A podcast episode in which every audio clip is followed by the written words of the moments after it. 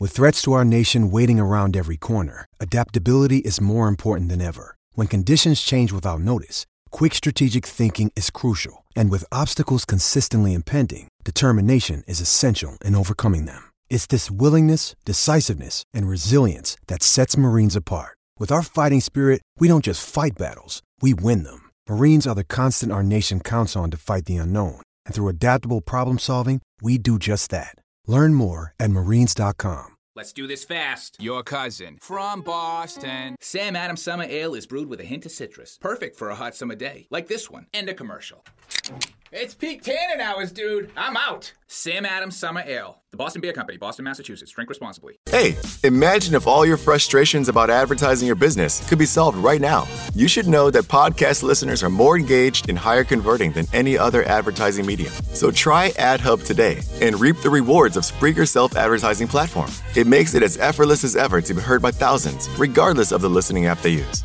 Visit Spreaker.com forward slash AdHub. That's S-P-R-E-A-K-E-R dot com forward slash AdHub and start using your advertising dollars in an impactful way.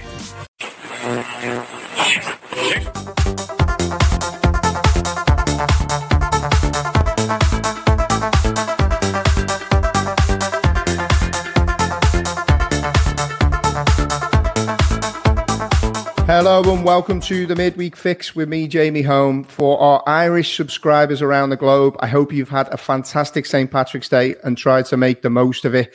I know it's not easy when we're, we're in lockdown. Um, as always, the midweek fix is brought to you by footballprizes.co.uk. Go check out their website. There's lots of cool prizes, including a cash giveaway, which is always worth checking out. Now, tonight's show is going to be based around a topic that is never too far away from the news, and that is the rise of stats within football. So, joining myself and Gav, as we are, I think it's fair to say, Gav, probably not stats experts at this stage. Would you say that's fair?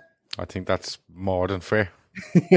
uh, so hopefully joining us tonight uh, to shed a little bit more light and expertise on um, stats and, and their use within the game is Christy Holly, Christy, I'm going to give you a fantastic introduction now, mate. Yeah, I'll pay you off.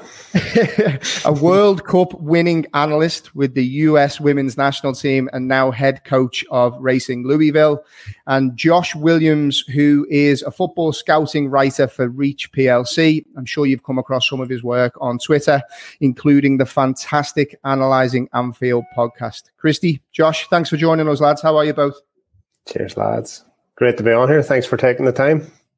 What did yeah, you make of that intro, mate? Do you like that? Uh, I'll send you a tenner. I think a tenner and a pint of Guinness might get me over the line there. Well, um, true to true to form, I'm already having one, mate. I've got to on St. Patrick's Day. I'm very jealous. I'm not going to lie. So have have one for me while you're at it. I will do. You're uh, for for those that obviously don't know you. You're based in America. Uh, obviously, you've got a, an Irish twang to your accent there, mate. Like have you uh, done anything special for for Paddy's Day? I have not, mate. I've not left. Uh, I'm still in work right now. So over here, it's uh, 10 past six. I'm in Louisville. Um, and I might, if I'm lucky, get a wee uh, stout later on this evening if I can if I can pull it off. But it depends what time I get out of here. So it doesn't uh, it doesn't feel like Paddy's Day yet. Got now, grass. That's about it. Yeah, ex- exactly. Now, before we kind of dive into into the main topics that we've got for tonight, Gav, as as we kind of touched on, I think it's fair to say that we're probably a little old school in our views. Um, so hopefully, between the two of us, we might might be able to learn a little bit with uh, from the lads tonight. What do you reckon? If the lads say four to five sentences each on stats tonight, I learn something genuinely. um, no, I am old school. I watch football and I base an opinion on it. Um, and some stats I see, anything with an X before it, I'm a bit wary of. So the letter G, the letter A, um, anything with an X before it, I'm a bit wary of. I, I just find I need more context than just graphs. So maybe the lads are probably like Christy was showing. You can see, you can see this smirks on their faces. Yeah, yeah, yeah, yeah. And listen, come here, this, way, that, that's why that, that's why Jamie's brought me on because he knows I'm uh, like absolutely ridiculous when it comes to stats. Like I literally, I literally, the only stat, like you know the way you say, oh, it's the one in the top corner that counts on the TV. I'm not that bad, but I am. I'm, I'm, I'm very limited. Let's say, you know. So, but look, I'm, I'm always open to learning and stuff like that, and I'm sure, I'm sure, um, the two lads will shed some light on these. Hey, that makes two of us, Gavin. Well, well, listen, I'm sitting here with a pen and a piece of paper, and you're waving these things around that you stick on the back of your players and they, you know, you watch them go off and it's mad stuff. So, um, to me, that's mental, but um, I'm sure we learn as we go on. So, so I'm going to come to you first, Josh. Right. So we'll we'll, we'll dive straight in. Um, there is a lot that's written in the news about just how much of a role stats are now playing within within the game, and I, I want to kind of start with you, and then we'll kind of go around the room to see what you feel from your perspective are the biggest misconceptions about stats and why you think there's probably so much resistance. Um, you know, from certain fans when you see a new wave of kind of data come in.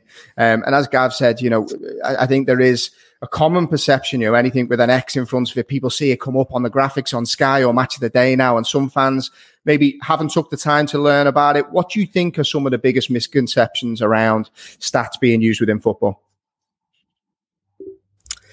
I think uh, I think a lot of the resistance stems from from how poorly the stats have been applied in the past, really, um, and how they can be applied by the wrong person to suit an agenda. Um, that's not really how they're supposed to be used. The kind of the thing with stats, they're a product of the user, really.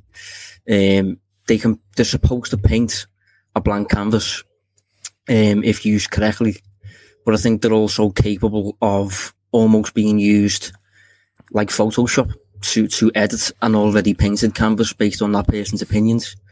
Um, so, uh, as I said, it's it's open to the user, and I think a lot of mainstream outlets maybe will um, you know tweet certain stats. There's clearly agenda. There's clearly an intent there to get a reaction. Say, for example, you know Van Dijk's tackles compared to you know a bad defender. You know, sometimes that bad defender will make more and it looks like it looks like he's a better defender to those who who maybe haven't looked a little bit deeper. So I think it's I think that the misconceptions stem from how easily they can be they can be altered to suit an agenda, whereas um, someone who can use them, someone who can apply them properly, will um, will hopefully be able to tell an accurate story.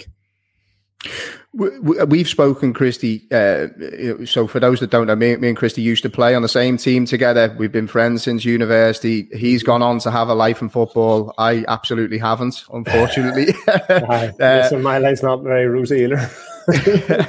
but from from your side, mate, I mean, obviously you now um, in your role, you know, you're heavily surrounded by by stats um, and kind of the, the, the new wave of information and, and, and data teams that you have at your disposal. Would you go along with similar to Josh? What do you think are some of the biggest pitfalls, I suppose, with how stats are being used and in, interpreted in today's game? I think. Um if, if you think about how just generally things evolve every time people are you know in the employment sector everybody's looking for a way to justify their position right? So it's or, or create a position at times. So all of a sudden now through the use of social media we have so many fantastic um, analysts that that probably don't have so much in-game experience as, as others who have, who've made a living in the game. So I think it's it's the context with which the the stats are used. Uh, I was jokingly say it's kind of like it's it's writing the it's like writing a book with no verbs. Like so, we, we've all this stuff, all these items, but there's nothing describing where these items came from. Whether it's a passing percentage, whether it's tackles won, whether it's shots on target. So we putting things in context and and and giving out the whole story is, is really important piece. And I think Josh touched on it.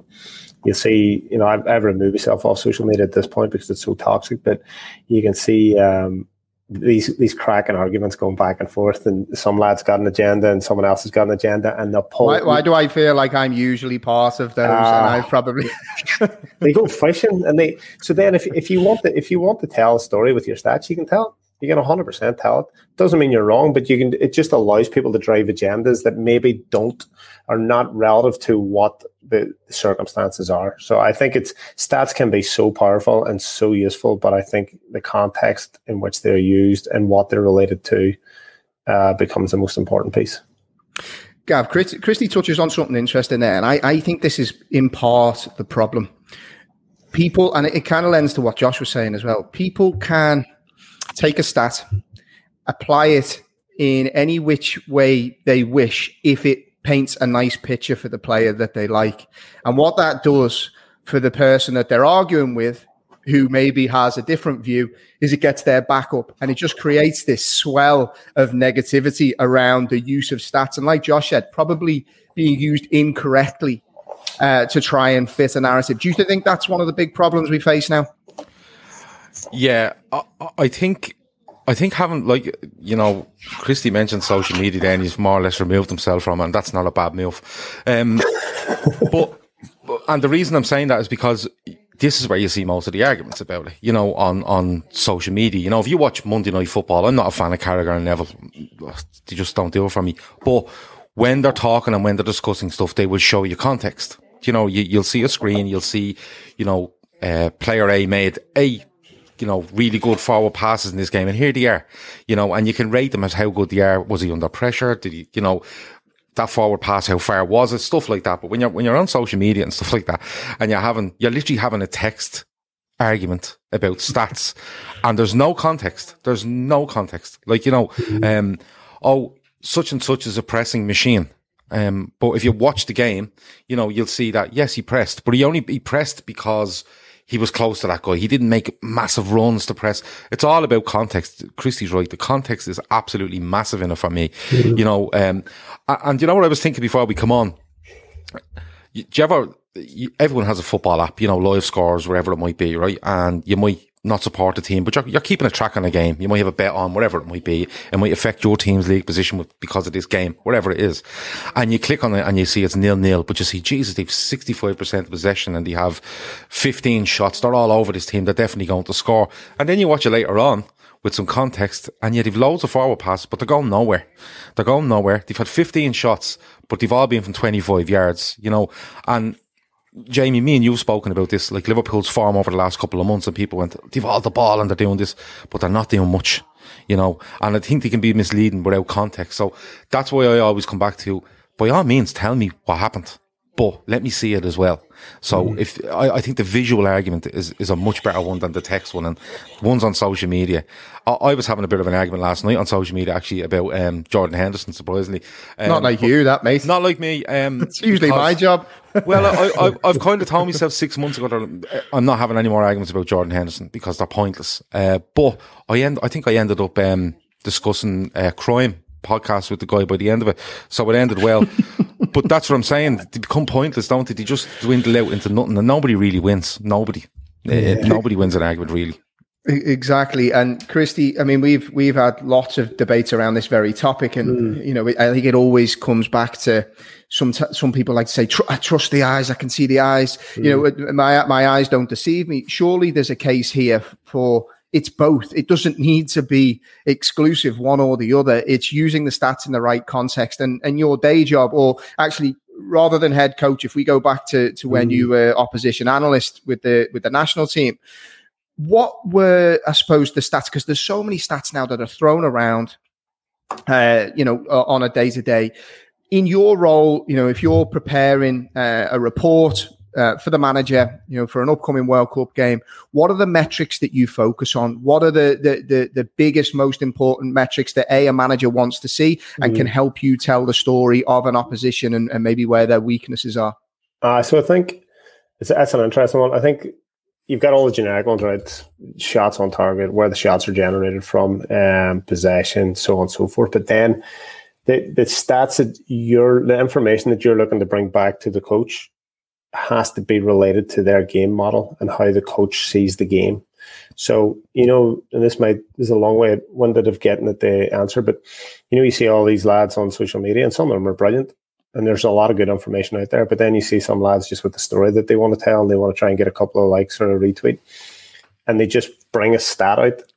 The stat can be irrelevant because it's not related to how the, the team that is playing wants to approach the game, whether that's from an attacking standpoint or defensive standpoint. So if I went to um, if I went to our coach and, and talked about a certain stat that was not relevant to how we want to approach the game, then it would just be binned off. So with that in mind, you know the USA is a, a very high pressing team, so they want to know which centre backs are playing the ball out, who who they play through when they're penetrating into the midfield third. How many, uh, a simple one, this isn't a stat that you would see too much, but how many left footers they have across the back line? Can we shape the play? Can we do a lopsided press?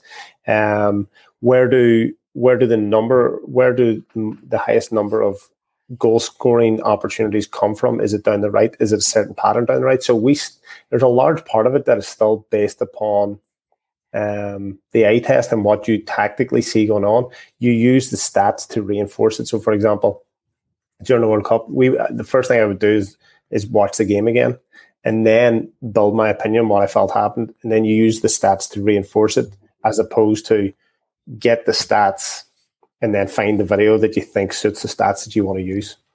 So, it, and you know, everybody's got their own way of doing things, but I think if you contaminate your brain with some of the, the stats that, you know, just to, to help you paint the picture, you might not be painting the correct picture about a team. I think it's important to to go with what you see happening on the field, and you can reinforce it with certain stats based upon the game model that's been designed by the team that you're either scouting for or um, or the team that you're coaching.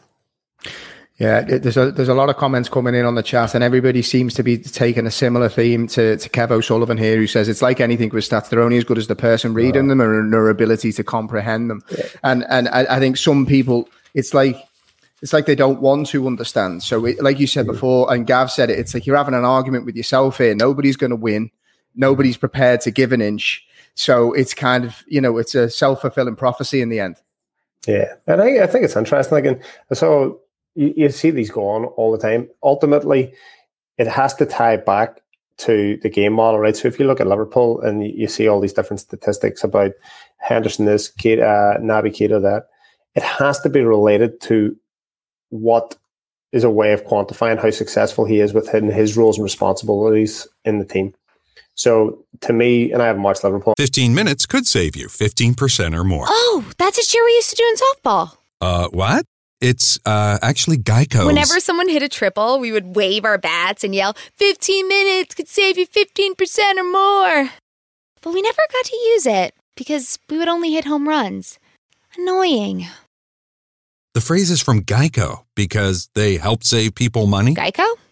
Yeah, they were our team sponsor. Geico. 15 minutes could save you 15% or more. A couple of weeks because they're losing so much, just much like Arsenal. Thanks, but, thanks, mate. And uh, listen, you know I love Liverpool, so I just I throw it around a bit. But, but on a serious note, I know they've got different rules, so they can't be quantified by the same numbers. They, they, you can't measure them against each other. You know, it's it's different rules within the team. Uh, to my memory, Henderson's playing a lot deeper in the midfield, and, and obviously this season's playing quite a bit of time at centre back. Um, whereas you get Naby you're looking you're looking to see him higher up the field. There's certain things that do cross over, and you can you can challenge that, but they definitely have different roles. But it it can't be just quantified in this black and white world that Keita is better because he breaks the press five times more than than Henderson. It's just not that black and white.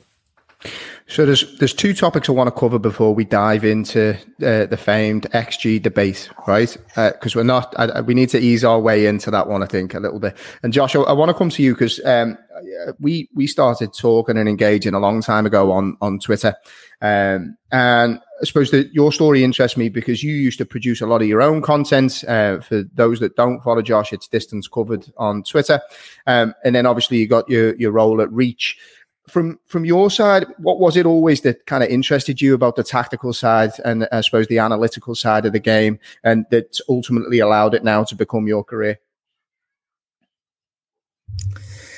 I think I'm uh, I'm just naturally analytical anyway as a person, so I think that helps. But I think just as I've got older, you know, reading football books and stuff like that, I think it kind of just opened up a complete new world for me when I realised that you know, a football match isn't just decided by, you know, a flip of a coin or the best team wins. There's, there's details in a football game, specifically on a tactical side, strategy and things like that, that can decide a football game. And once I kind of realised that, I just kind of immersed myself into it really and really engaged with it and then eventually started to apply my own knowledge.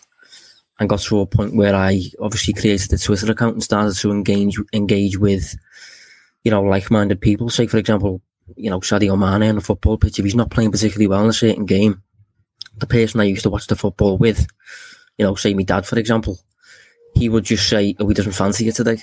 But but usually, there's kind of underlying reasons behind why maybe Sadio is not playing particularly well. Is he man marked? You know, is he is he playing out of position? You know, whatever whatever it might be.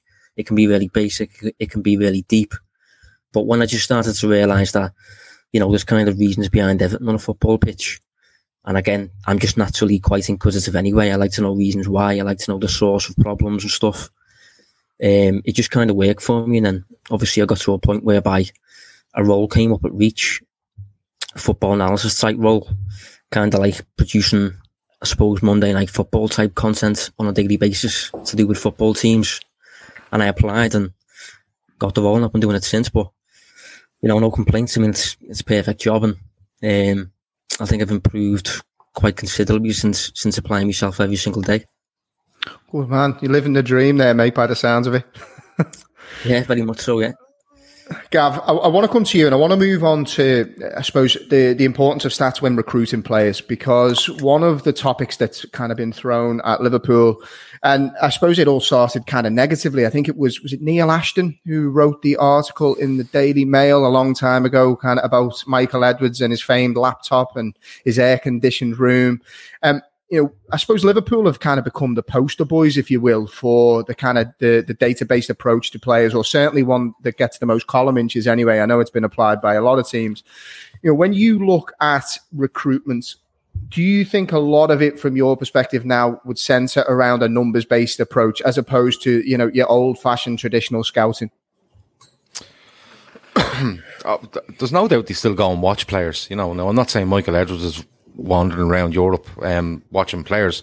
But the you know there would be there has to be somebody from Liverpool Club, Liverpool Football Club at certain games or people affiliated with that club. You know, there's a lot of scouts out there that will be, I suppose. Um, neutral's not the word. Um, uh, I, will think of the word in a minute. But you know, they, they would work for a couple of clubs and, and put players forward and stuff like that.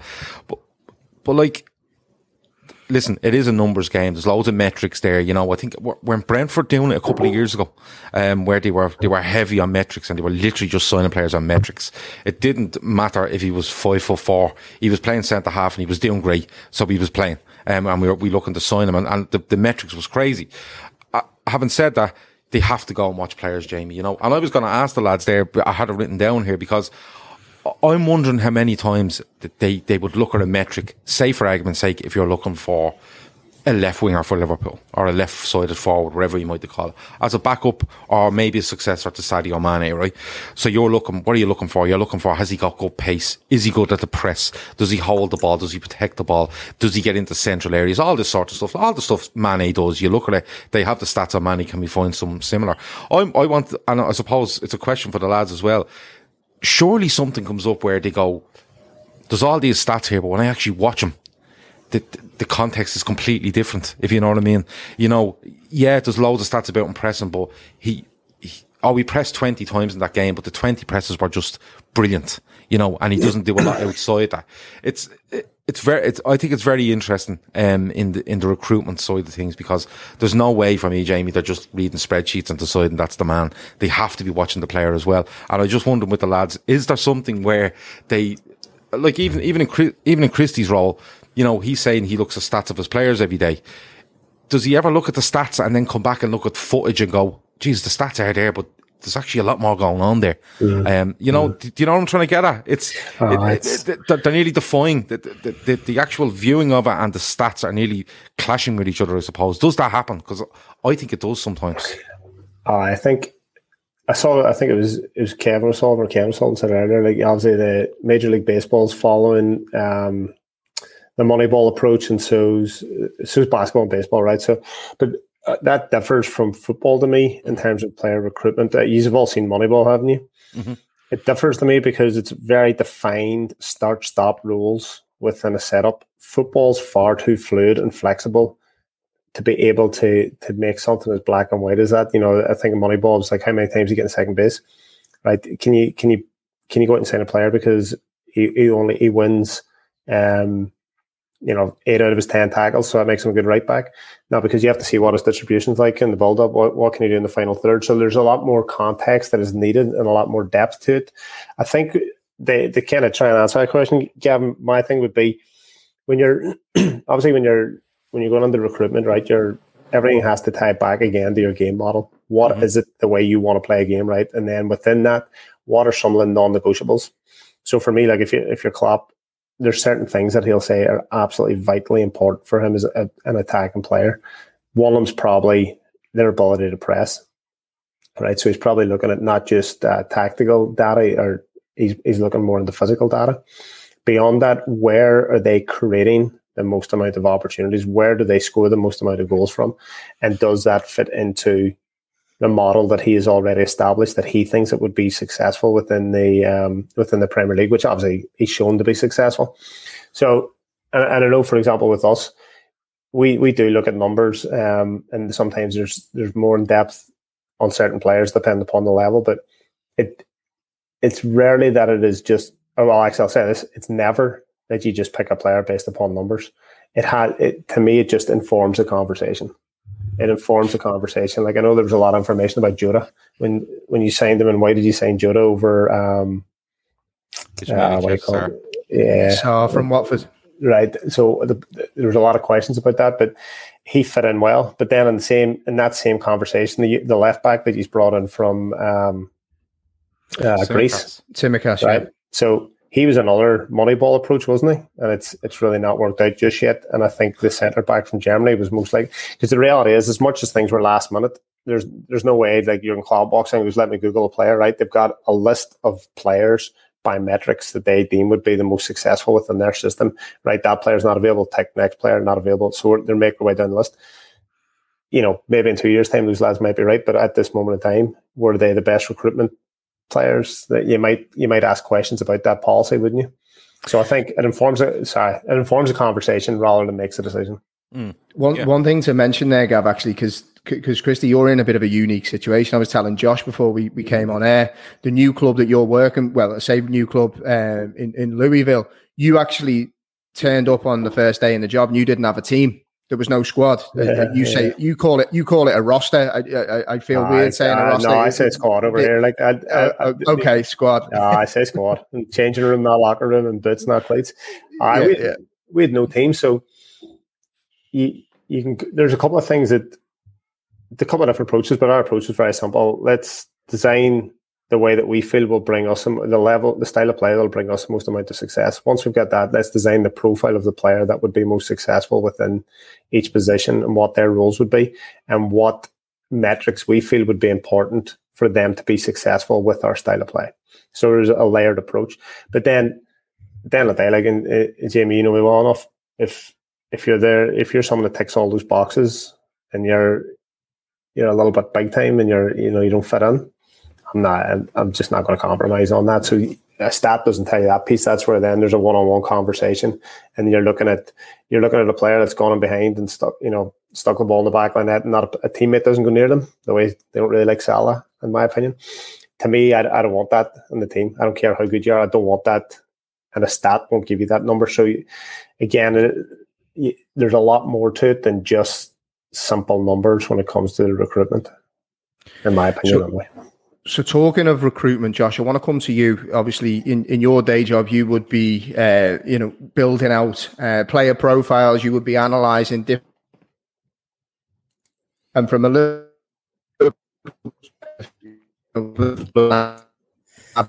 He's frozen there, has he?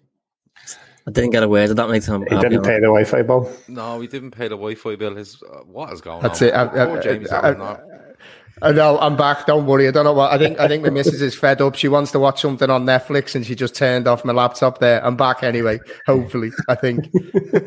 Get a uh, Josh, what was what? yeah, you'll just see her appear from behind me and smack me around the head with a drawing pin or something. I love it. Oh, still what I was going to say, mate, is uh, I suppose from a Liverpool perspective, based on uh, based on the, the players that we do need, um, or the type of profiles you think we need, who do you think Liverpool could potentially be in the market for uh, from a recruitment perspective? It's tricky. Um, I think Liverpool's current problem obviously is centred on the uh, the centre back issue, but I think if you look up front as well, I think Liverpool needs some sort of backup forward to a higher level than um, than a Divock Origi and Takumi Minamino for me. So I think you're probably looking at a centre back and you're looking at a forward in the mould of Jota. Um, so th- we do this on Analyse Anfield quite frequently every now and then. We look at who Liverpool might be looking at, players of a certain profile and stuff. And in defence, one, one, one player that we mentioned in November that we actually ended up making a bid for in January was was Duje Caleta-Car at uh, Marseille. He was a player that I just thought fitted the bill. He looked like a Liverpool type player. Um, as Christy's just said, you know, he, he related to Liverpool's game model, I thought at the time. So I wouldn't be surprised if Liverpool chased him again. Um, and up front, I don't think we'll get him, but I'm a huge fan of Harvey Barnes. I think he's very, very like the, the type of direct Klopp type player that, that benefits it on field. I think there's a few more. There's, there's Raphinha, there's Pedro Neto. These are all Premier League players. Um, but you know, there's there's plenty out there that fit Liverpool's game. It's just about picking out those players who are attainable at a at a realistic value, mm. and who can almost make a step up once they move to Anfield and, and start playing the Jurgen Klopp. That was my next question. Actually, is do you think that Liverpool will adopt that strategy of going for that ilk of player rather than the show-stopping, uh, you know, world superstar forward? You know, there's there's been mentions of the likes of Mbappe, uh, the likes of Haaland. I mean, I, I think that's a pipe pipe dream. Personally, I, I don't, I can't see us doing something like that. Do you think it would be the type of profile of the players that you just mentioned, as opposed to, the big superstar? Yeah, that's. I mean, that's that's FSG's FSG's model, really, isn't it? I think if you was to spend over 100 million on, well, probably over 150 million on, on Haaland or Mbappe, they might deliver on a pitch. But um, I think Liverpool will be able to get a player who delivers maybe not to the same level, but not far off for, for 100 million less. You know, we got Jota for, for around 40 million. He's going to be a, a top attacker, in my opinion, for about the next five, 10 years at Liverpool, scoring quite frequently and stuff. So when Liverpool can can kind of exploit the market by getting a player for less than his true worth. I, I, I, just can't see Liverpool's recruitment department going and chasing a superstar, even though they're both quite clearly ridiculous. It just doesn't fit the, the transfer model that, that's delivered success. Gav, we've we've spoke at length about uh, our friends this is, FSG. This, this, this, is where it gets messy, isn't it? yeah. Uh, where where do you sit on it? Do you think that, uh, like Josh, we'd be going for the players that we can build into a star as opposed to buying a ready-made star? Uh, 15 minutes could save you 15% or more. Oh, that's a cheer we used to do in softball. Uh, what? It's uh, actually Geico. Whenever someone hit a triple, we would wave our bats and yell, 15 minutes could save you 15% or more. But we never got to use it because we would only hit home runs. Annoying. The phrase is from Geico because they help save people money. Geico? Yeah, they were our team sponsor. Geico. 15 minutes could save you 15% or more. Sean, he says on this show an awful lot. He's not bothered about the price once it's the right player. And I think this, you know, we're talking about stats here and, and, you know, and, and people in the chat have said as well, you know, all right, but, you know, take a forward for argument's sake. Um, you know, you're, you're looking for goals, you're looking for assists, you're looking for press, you're looking for whatever it might be and all the analytics and the metrics that you want with regards to a forward. But you're also looking at what age is he? Um, what country is he coming from? Does he speak English? Does he settle in well? Can we find out if he's, if he's, if he's, German and he's he's moved to Spain. Did he settle in well then? Because he will find out all this stuff. They literally go through the guy's life from start finish to find out it all. And I'm kind of with Shawnee. If you get the, get me the right player, I'm absolutely fine. You know, like where can we argue with it? Not really. You know, when you look at Mane, you look at Salah. Um, for Firmino was quite significant money at the time, but look what he's done for us. You know, we have done Van Dijk and we've done Alisson. You know, we've done 50 million on Keita, but overall we've incredible value. Like Wijnaldum at 25 million just looks ridiculous. Um, what five years on or whatever it might be. The big thing for, and I've said it, you know, I've said this, Jamie. The big thing for me is that, and I keep saying it, FSG need to step outside their comfort zone this summer. And I'm not talking about don't get me wrong, if you give me a forward of talent all day long, um, and I don't care what his fucking stats are, just put him in the team. and if you want to keep crossing it from the right and left, you do that, mate, because this fella is just ridiculous. All right. He's literally, he's literally a fella you've made up on the computer game. And just, you know, when you make up your pro on FIFA and then you tap the triggers continuously for eight minutes and then you get a cheat and you, that's him. Right. So, but but like but like Josh says, that's astronomical money, and I don't know. Uh, that's not what I'm talking about when I say step out of comfort zone because they have done it. They have done Van Dijk and they mm. have done Alisson uh, when they've needed to. For me, it's just with everything that's gone on with them with regards to COVID, no one in stadiums, reduced TV money, all that sort of stuff. The way they do things won't work for me, and and the biggest thing for it is they've players there that they probably should have let go a year ago, and now they're trying to gonna try let let them go now or get rid of them, and they're gonna have to take that medicine a little bit. So it won't fund purchases as much as you think, and they will have to step outside that realm that they have and that system that they have this summer to compete and to keep going because there's other teams are going to put money in there, Jamie. There's no doubt about it. But I think you have to trust Liverpool on the same side with, with, the likes. And do you remember we had a committee and we named it a committee and it was mental and everyone just kept referring to Liverpool's committee rather than the football club. You still have that. They just don't call themselves a committee anymore. But, but you'd have to trust them in, in, you know, when they, when they look at stats on players, when they look at his surroundings and, and they say, listen, for argument's sake, this player over here is 70 million quid. And yes, he's done it, but this guy is 40 and we think and trust us this guy in a year would be absolutely brilliant. You have to trust him on that, that count as well. I think it's a huge summer for FSG. And I think, I think the, the way they do it and the way they do it stats wise and, and all that and, and the, the, the background they build around it is more important than ever. Really, really is. So I'm gonna I'm gonna throw one straight back at you, Gav. Mm-hmm. Right, FSG, yeah. their uh, focus on data, and Look, uh, by the way, Josh, I have to say there was a comment that came in there just quickly. Based, uh, I think it was from. Let me find it. Uh, basically, uh, here we go. Free World says, "Does this lad work for FSG? Can you just confirm that you don't work for FSG?" I can confirm that. Yeah, is he? Is he a NetBet man? Is he? just had to clear that one up, mate. Yeah. Um, uh, before, so I have to say, and people will have heard us discuss this previously. Uh, on the whole, I'm very happy with FSG. I think they've been great owners.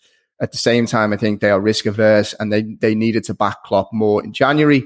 And I just don't want to see, if you look at Ben Davies as the poster, bo- for, poster boy for me, in that supposedly his stats are very high. His profile fits Liverpool, uh, left hand side player, pacey, good distribution, ranked very high on a lot of metrics. So I've been told, uh, a good friend of mine, Al, Al Rogers, um, who um, uh, basically is friends with some of the, uh, the, the, the, committee at Liverpool and, and the recruiters he basically said that this guy uh, was actually being mooted to move to Arsenal at one point because his stats were so high.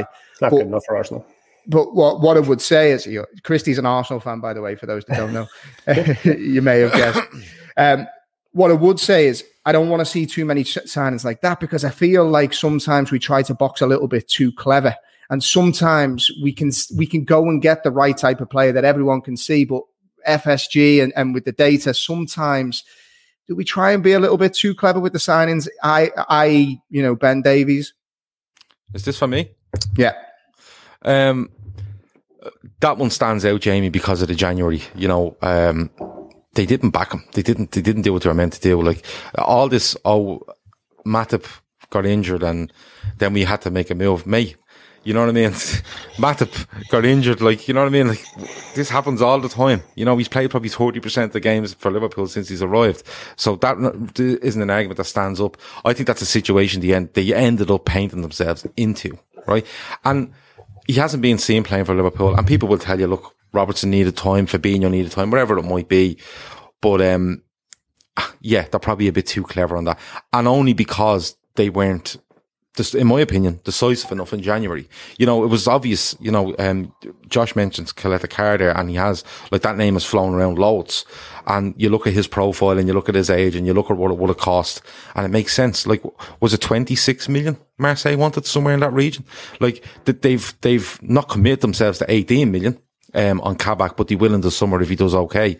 And look, I'm not being funny. It's an extra eight million quid, and they could have got this guy in January if they'd have went and done it at the start of January. And if he's that heavily touted by Liverpool and and their committee or whatever it is, why not do it? You know what I mean? They are they can be too clever for their own good at times. But having said that, the overall on on on them is that they've been hugely successful at it. I think they've. I think what's happened in January is a black mark against them. There's no doubt about that. I don't think I don't think the Davies one is trying to be too clever. I just think it was what are the options on the 4th of February or the 34th of January. And these are the options. And let's go down the list. And they landed on Kabak and they landed on Ben Davies. I think that's what happened. Yeah, I, I, think sharing some of the sentiments in the uh, in the chat tonight. I think it's a ma- massive summer for FSG, um, and and kind of like a line in the sand. Um, you know, I, I think everybody wants to see the right type of investments, and, and for Liverpool to kind of get back to where they need to be we, we, we need to make some some proper signings. And and it's going to be difficult because we need to get rid of a lot of dead wood, wood as well. So there's going to be a lot of moving parts in what would be now traditionally a difficult market with everything that's going on. But it's going to be certainly interesting to see how it all pans out. Now lads it's time for the XG debate, right? and I'm gonna I'm gonna come to you, Christy, to start with, because uh, as I said, you, yourself and Josh would be far more well versed to to answer and describe uh, some of the stats that we're going to go through now, right? And I'm going to come to you first, Christy. So XG mm-hmm. explanation and its uses. Uh, and and the reason why I want to go into this, um, and just to to give a bit of context, I was listening to a podcast, Peter Crouch podcast, the other day, and he said the term XG makes him feel physically sick. And they were his exact words, right? So, first of all, give us a little bit of an explanation on XG, its uses, and why do you think it's created a simple stat is creating so many waves amongst fans, but then you're hearing the likes of Peter Crouch be so negative about it as well. Mm. I'm sure no matter what way you describe it, someone else is going to tell you a better way to do it or, or how they use it. But for me, XG is a way of attaching a value to a a goal scoring opportunity. Um, so ultimately, it's probably been brought in by someone looking for a job, and then they've tied it in, and they're now making a hundred thousand a year out of it. But to me, XG can be if if used correctly and put in context and tied to your game model, what you're trying to do, it can help you understand where you can maximize a striker for argument's sake, mm. where you can put a where you want to try and deliver balls for argument's sake. But I think it can also be it, it can get to the point where it can get misinterpreted. For me, XG can be useful. XG chain, XG chain to me is it's very very misleading and it's it's it doesn't accurately um, describe the game. XG, on the other hand, it can be useful if if used properly. Where do you sit on this, Josh? And then I'll come to Gav because Gav's dying to chime in there. I can see in his face. I think uh, on this one, without wanting to sound patronising, I don't think a lot of people know what it's supposed to do. Um, it's it's just a performance indicator. That that's all it is. Some people think it's supposed to predict matches. It's not. It's just a performance indicator. Some people let the result dictate whether the performance was good. Some people use possession. Some people look at, at the number of shots taken in a game.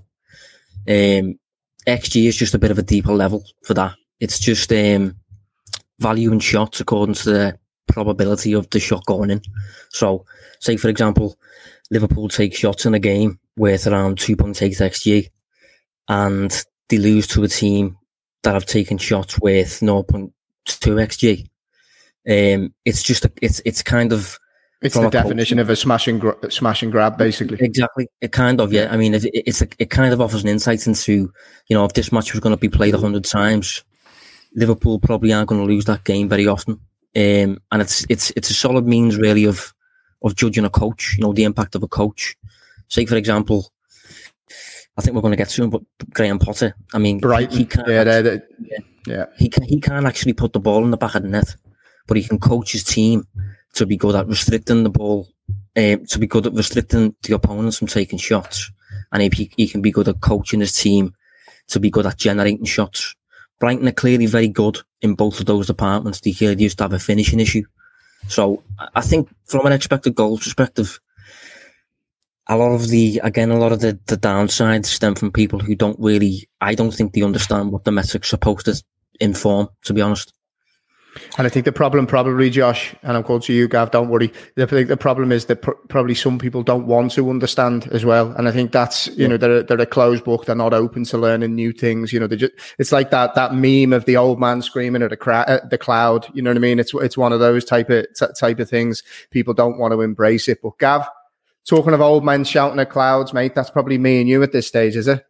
Ah, yeah, the old bit anyway. Um, I shoot at clouds on Warzone um, on the Xbox, um, and I shout at clouds in real life. Um, the, the, the, how it's measured is the thing that interests me. Like, I'm going to be honest. There's a lad in our WhatsApp group that puts in the XG after every game as as a complete joke, and he just puts it in and goes, "Unlucky with today, lads. Look at our XG compared to them." He's doing it as a complete joke because once our number is heard the other fellas, uh, the other teams, he's like, "We should have won that." End of story.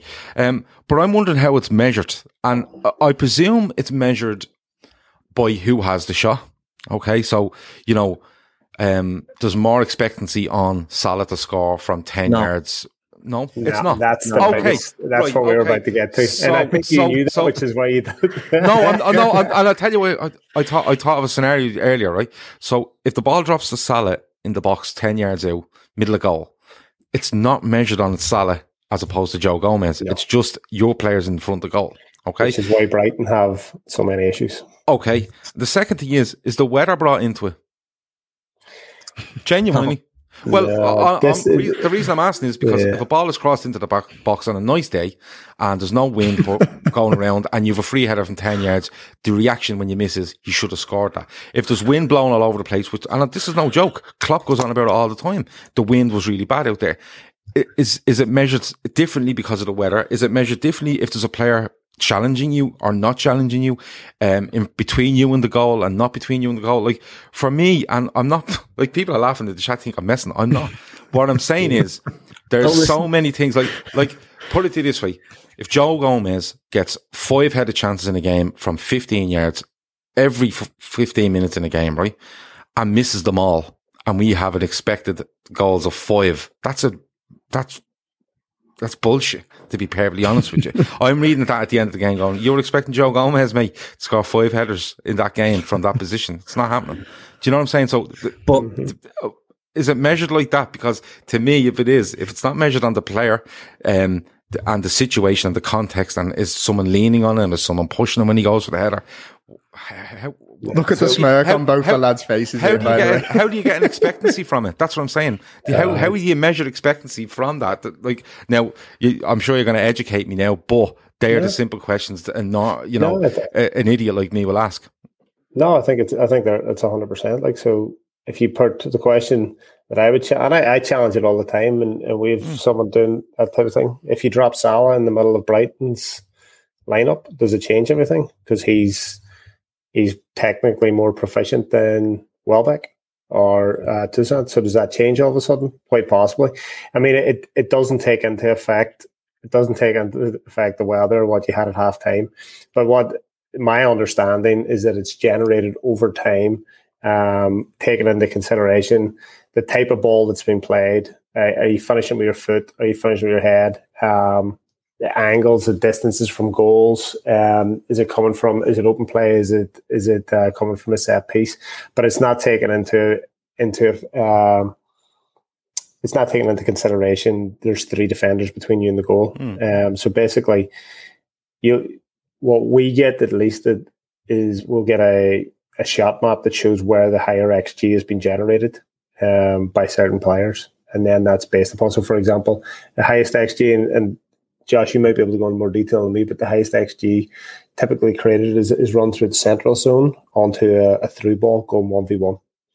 That would be considered a high probability. Whereas if I'm shooting for 35 yards, um, off the off the side of the you know 35 yards directly from goal but at an angle that's going to come in a lower xg but if if i'm in front of goal and Salah's in front of goal we're still producing in the exact same position getting the same delivery um, and had the same lunch and the same cup of tea we're producing the same xg um, and he'll miss and i'll score But but like is I know. I, listen, it's not perfect. I love yeah, cogs it's not turning perfect. in Gav's head here. Yeah, listen, Yeah, no, listen, and there's not many it's just- cogs left. But no, it's at the end of the day, like it's to me, that, this is why we don't. This is why we don't live off it, but it helps just inform the conversation. yeah, because it brings me back. These days, we're all getting more screen time, which means we're also getting more blue light exposure than ever before. Too much blue light can make your eyes feel tired, dry, or blurry. It can also affect your sleep. Zenni's Blokz lenses help to protect the eyes by keeping harmful blue light out. Because they're virtually clear, add Blokz to any Zenni frame for stylish, all day protection. Get a complete pair of prescription or non prescription Blokz glasses starting at just $24. Protect your eyes now at zenni.com.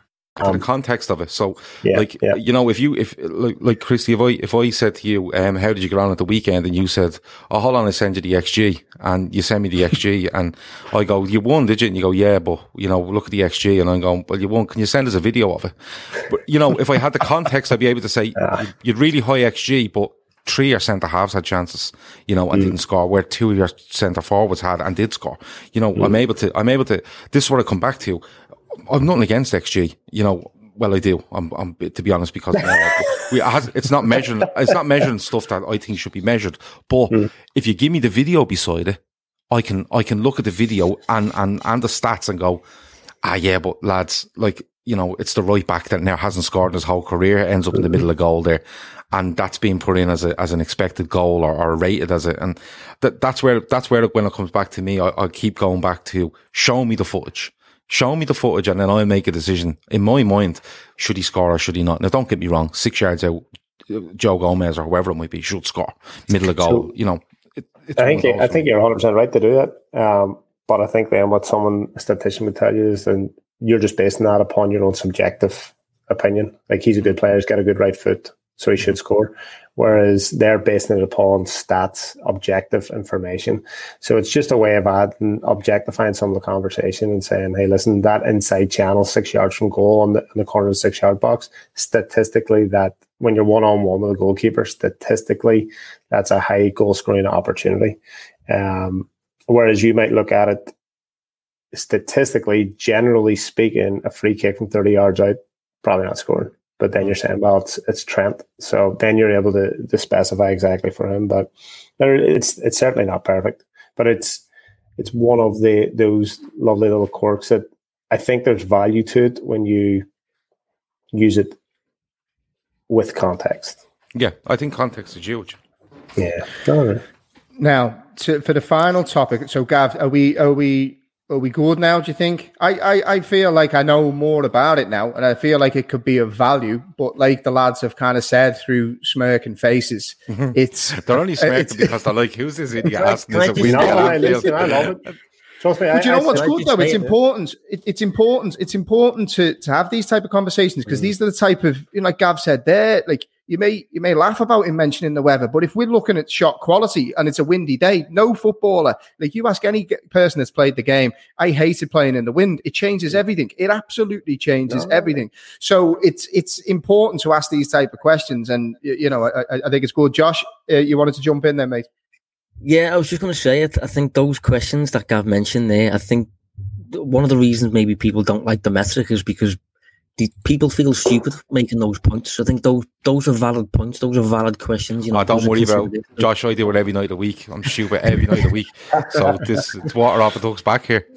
But I think I think with, with it being something that's new and it's something that is relatively simple while also being really complex, it can make fe- people who have watched football all their lives, it can make them feel a bit stupid. And it's I, I understand, I get it. Um, but I, I just think it's misused. Like say for example, I think I think a while back, I think Bayern Munich maybe beat Spurs at in, London, and I think they maybe won seven two or something like that. And the expected goals had Bayern down for about three, maybe.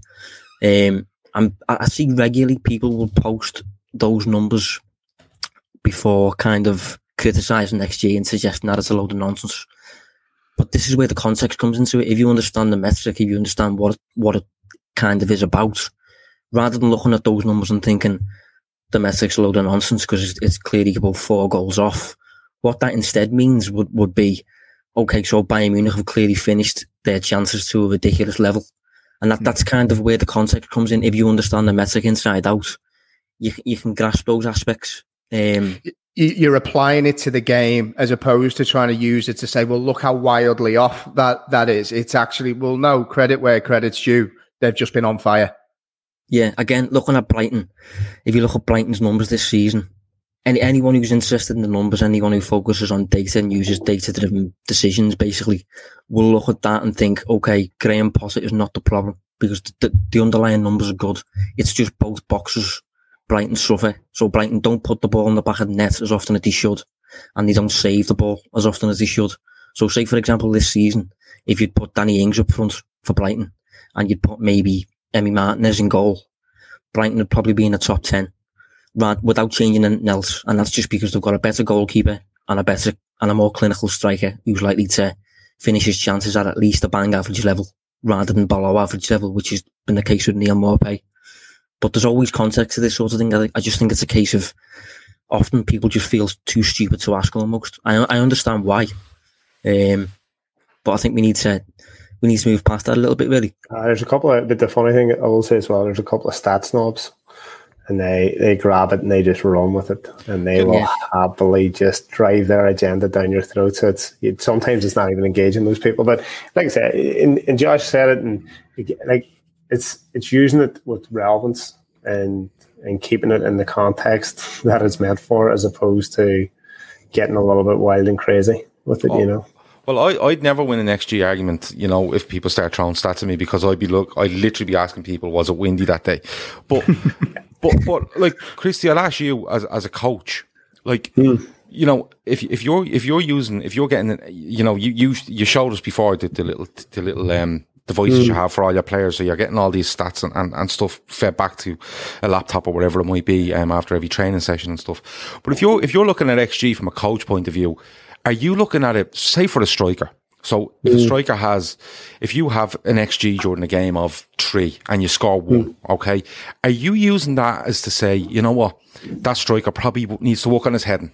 or that striker needs to work on maybe their left foot yeah. or one-on-one situations. When you, is that what you use it for? See, I think that's where it's a good question. That's where yeah. I think you, that's where your angle there, man. That's like to me, it's a, it's just a platform to conversation, right? Yeah. Um, and to me, that is absolute XG stats. That's brilliant comment by Red Steve. yeah, um, it's it's a great way to to be segue your way into a developmental conversation. Listen, you've yeah. got yourself in this position, breaking um, it down a bit more. Yeah, yeah, and that's and that's where like like I said, you, you see someone tweet the XG of a game and telling you that they should have won by four or five, but it, to me that's not enough, and that's where you have to you have to layer it a little bit and and put it all in context. And it's it's like a lot of stats. I mean, the one that I really genuinely hate is XG chain. What's this? Um, what is um, this? So XG chain, I'll probably Brace yourself, Gav. Yeah, misdescribe it, but essentially it's adding a value to every pass, to every player based upon how an attack finishes. So if I'm a centre back and I play one pass and five passes later, the ball's in the back of the net, then I'll end up with a high XG chain rating because it was a very success, it was deemed a successful attack. Now, my pass might have been, I could have been Lovren knocking the ball five yards Van Dijk, who knocked 70 yards over the fullback. Mm-hmm. Salah taps it in. But yet my rating's the same as is yep. uh, Van Dijk. So I think that's it. That part's a little bit dangerous. Same sense, I could play a ball to in the midfield, goes out the right wing, right wing goes in, beats four or five players, lays it off for someone. We're going to still carry the same XG chain rating, and that part is is difficult for me. I, I wouldn't, I wouldn't really want to get involved in that one. Yeah, I'm not going to get involved either. If that's okay. what about you, Josh? Do you want to pick that one up? I think I think gladly we've we've moved the conversation away from that in terms of the um, you know the data world, if you like. This, there's kind of I think expected possession models is kind of the, the, the now thing. That's what Liverpool use in the recruitment department. So the, the, the way in which Liverpool do that would be, um, say for example, Van Dijk makes a five yard vertical pass to Fabinho. Liverpool, based on everything that's happened before, based on historical data and stuff, will be able to put a value on that pass in terms of what it's added to Liverpool's likelihood of scoring. Liverpool's likelihood of putting the ball back in the in, in the back of the net. So every single action is kind of tied in with the likelihood of scoring a goal has this player's actions, has this player's pass, cross, whatever, increased our, our likelihood of scoring a goal? Um, but that's kind of still in the works. That's kind of in, in the public space, at least. That's not really publicly available. That's kind of something that Liverpool were a little bit ahead of the curve with. Um, hence their, their ability to identify the likes of Andy Robertson and maybe Naby Keita as well to an extent. Um, so, so just on again, that, mate, really complicated there. Yeah, because um, the one thing, because I, I want to get on to, and I'm glad you said Naby Keita, because I want to finish on the discussion around Jordan Henderson and Naby Keita and, and some of the, the kind of narratives that have been written around those. But I'm, I'm just trying to get my head around it, right? So the XG chain one, you know, I, uh, I played a couple of seasons at right back right? And I I had a clip a ball. What are you smirking at there, Chris? Don't say a word, mate. he never he never opened his mouth. I, I was hoping he would, but he didn't. Don't forget, you played centre back behind me for a long time. I've got many a story there. So I just you pulled the strings back there, pal. um, what, what I was going to say, Josh, is you know a lot of the time as a fullback, you either clip it down the line or you, you take an easy pass inside to a centre midfielder, right? So are we saying that we're now moving away from XG chain? Is that what you're saying? That, you know, my weighting as a fullback and I'm playing a ball simply inside to a centre midfielder who then hooks it down the line. That's now not going to be given equal weighting to somebody who maybe plays a killer pass as part of that same sequence. Is that right? Yeah, I mean, I, I don't think XG chain is, is widely that used. To be honest, I'd be surprised if it's used to a, a, really thorough level at any kind of club because of its flaws, really. But I think, as I said, expected possession value models, they're kind of coming, although they sound really stupidly complex, that, that's, that they're what's coming in in the modern day, really. That's what kind of a lot of the data companies, you know, Opta, StatsBomb, that's what they're working on, really, a, a way of quantifying what every action on the field does to a team's likelihood of scoring. So, okay, so so mine would be weighted less than the guy that's making the assist because I think that's where I've had the problem. It's like you know if I'm getting credit as the guy that's played a brilliant through pass, so Philip Coutinho has beat two men and slide rule pass through, and there's me you know, a, a, a, stodgy fullback who's passing it inside to a centre midfielder. And I, yeah, but, it, but you're, yeah, but you're hundred percent taking the credit, aren't you? Oh, one hundred percent. That's why I'm like, you're let me just get this right. Sh- you're definitely showing your man like your ex yeah. XG. And you described yourself very nicely there as well. Yeah. do you know what? It, do you know what it sounds like to me though? It sounds like you know XG chain is it, like Josh says and and and Christy as well. It sounds a bit ridiculous, but that sounds to me more like watching for patterns you know, um, don't put a rating on it. Just let's see the pattern. Like so, like Josh says, if if if Van Dijk plays a vertical pass to Fabinho, who turns him and puts one uh, over the back for Alexander Arnold, and we score and we do it two or three times, it's a pattern.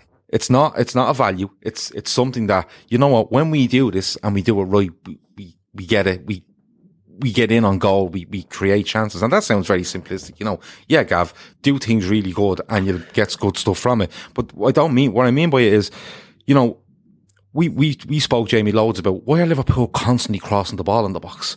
Why do you keep doing this? Whereas if you go back and you look and you say, we used to just get uh, Trent on it and he play it inside the Salah who might hold off somebody and somebody running from midfield and, and them patterns.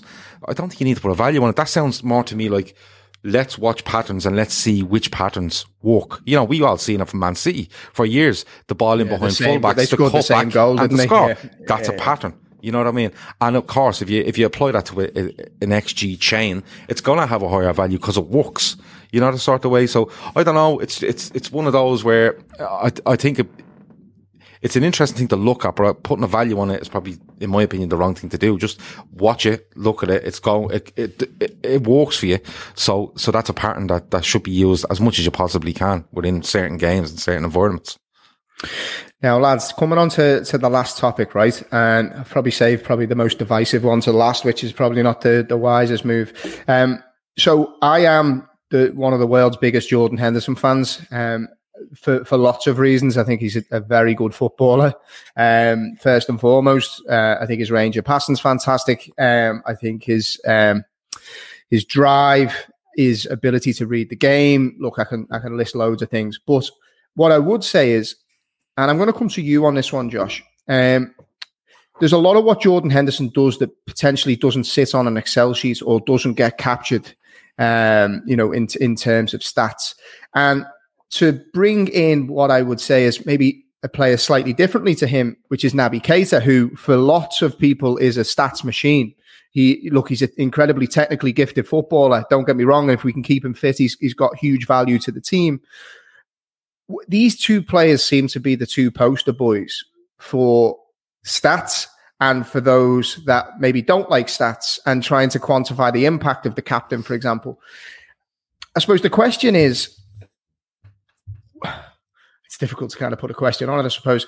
What how are we able to ultimately assess players when all uh, when a lot of people want to just focus on stats and when some players i.e the likes of a jordan henderson his uh, impact on this team can't always be measured with those stats, if that makes sense.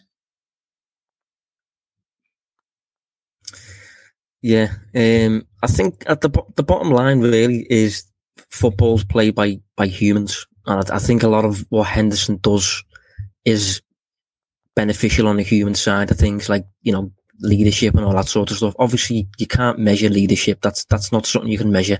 You, you will you will not be able to find on any spreadsheet whether a player is a talker on the pitch. And anyone who's played the game, anyone who hasn't played the game, should probably know that if you've got someone on your team who is a talker, who's an organizer, it, it does naturally help.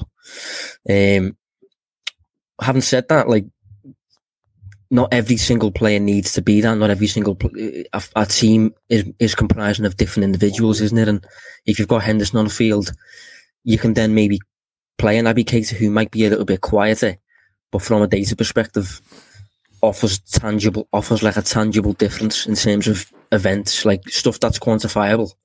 Um, Keita ticks those boxes. Keita's effective in those areas. So you know, I understand both sides, and I think that's that's kind of where the fall down is. You've usually got a, you're in one camp or the other, but I I get both sides. Um, even looking back at the expected goals thing, you know, talking about whether it's windy and stuff like that, and I get that, but again, it, with it being a model, it's kind of just looking at football as though it was played by robots. And I think I think Bielsa said in the past, you know, I, I would win every game if if my football players were robots and if every player had exactly the same ability. But obviously they, they don't. Football's played by humans, so different things happen. But a lot of the numbers is just kind of they, they kind of remove the human side and the. Look, staying healthy isn't easy. Watching your diet hitting the gym, avoiding stress. But a good night's rest helps boost your overall health and wellness. And it couldn't be easier. The new Sleep Number 360 Smart Bed is the only bed that effortlessly adjusts and responds to both of you. The result? You wake up ready for anything. Proven quality sleep is life changing sleep. During our Memorial Day sale, save $1,000 on the new Sleep Number 360 Special Edition Smart Bed, Queen now $17.99, only for a limited time. To learn more, go to sleepnumber.com. Certain players that are massive in the human side, such as Henderson, that get a little a little undervalued. Gav, Josh touches on a good point there uh, when he talks about camps. Does there need to be camps? Can Jordan Henderson not just be a really good captain and a really good footballer, and Naby Keita also be a really good footballer, but just in a different way? It just seems like you know the, the, the two things can't live in tandem together at the moment. No, you have to be in a camp. Um, it's just the way it is. That's what how life is now. Um, comparing Jordan Henderson and Naby Keita is ridiculous. Um, and that isn't because I'm telling you how Jordan Henderson's a better player than Naby Keita. Um, like, I'll, I'll, put it to this way. If Liverpool name a side tomorrow, right, with, um, Fabinho at the base, Henderson to the right, and Thiago to the left, what are you going to say about, uh, Jordan Henderson? What you're going to say about Jordan Henderson is he presses well, he tackles well, People will tell you he doesn't track runners, but trust me, I've been at Anfield loads of times and trust me, he tracks runners. Okay.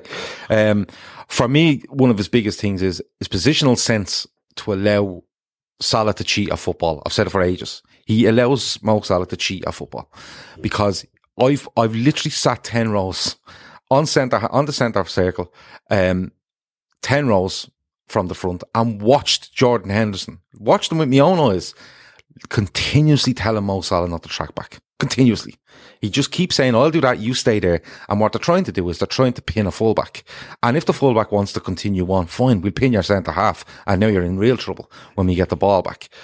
That's what Jordan Henderson will do. You know, he'll do all that stuff. He's a good range of passing. I, I agree with you, Jamie. Um, he scores the odd goal. But if I name that team with Naby Keita in it, you're not going to look for Naby Keita to go, will Naby Keita allow Trent to go? Will he allow Salah to go? Will he track runners? What you're looking for Naby Keita to go?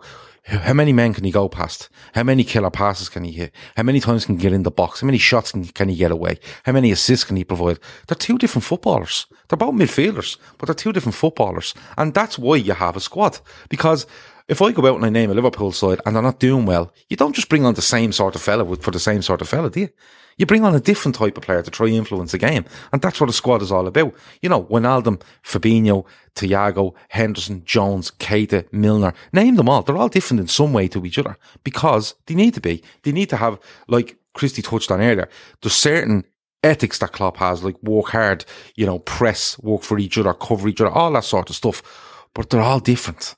So at the end of the day, for me, you know, unless you're two number nines that stand in the box and look for crosses. You can compare them. What's the goals like? But the comparison for me is just I'm I'm sitting there going, why are we doing this? There is games, don't get me wrong, there is games where you say we're going to be completely on top here against a really low block and Keita might be more suited to this game than Henderson. Or there might be one where it could be just, look, it's up and down the pitch, up and down the pitch. It's going to be frantic. Henderson might be better suited that's the only sort of stuff that comes into my head. And look, people will tell you that Jordan Henderson is this, that, and the other in a negative way. And you, Jamie, will tell me how he is great in other ways. That's absolutely fine. That's opinions on players and their attributes. But then to convert it into let's compare it to Naby Keita or anybody else in that midfield, I think it's it's a waste of time, in my opinion. You know, and you can have all the stats you want, but when when I sit and watch games of football, I'm expecting something different from Jordan Henderson to Naby Keita. So why am I sitting comparing them at the same time? And that might sound very simplistic. It may sound silly, but that's just the way I look at it. You know, they're all different. They all do different things. Some do things better than others. And I think because of this, the system Liverpool have and the way they play football, I think sometimes they get pigeonholed a little bit into, oh, functional, functional, functional. They don't do anything outside that. How functional can you be? Who's the best at it. And I don't think it works like that. I really don't. So on Keita, on Henderson, or any other Liverpool midfielder, um, I think they've they've great attributes and they have different um, ways of playing football, and that suits different scenarios week in and week out. You've spoke to me on uh, about this, Christy, in the past about the danger of trying to compare players that play in similar positions when they're asked to do completely different things on the football pitch. And there's the, you know, I, I, this is this is the challenge that I think, and the frustration I have is online. You know, you're trying to compare apples and oranges. They're completely different players who bring completely different things on a football pitch. So I don't need that feel the need to to to try and do this.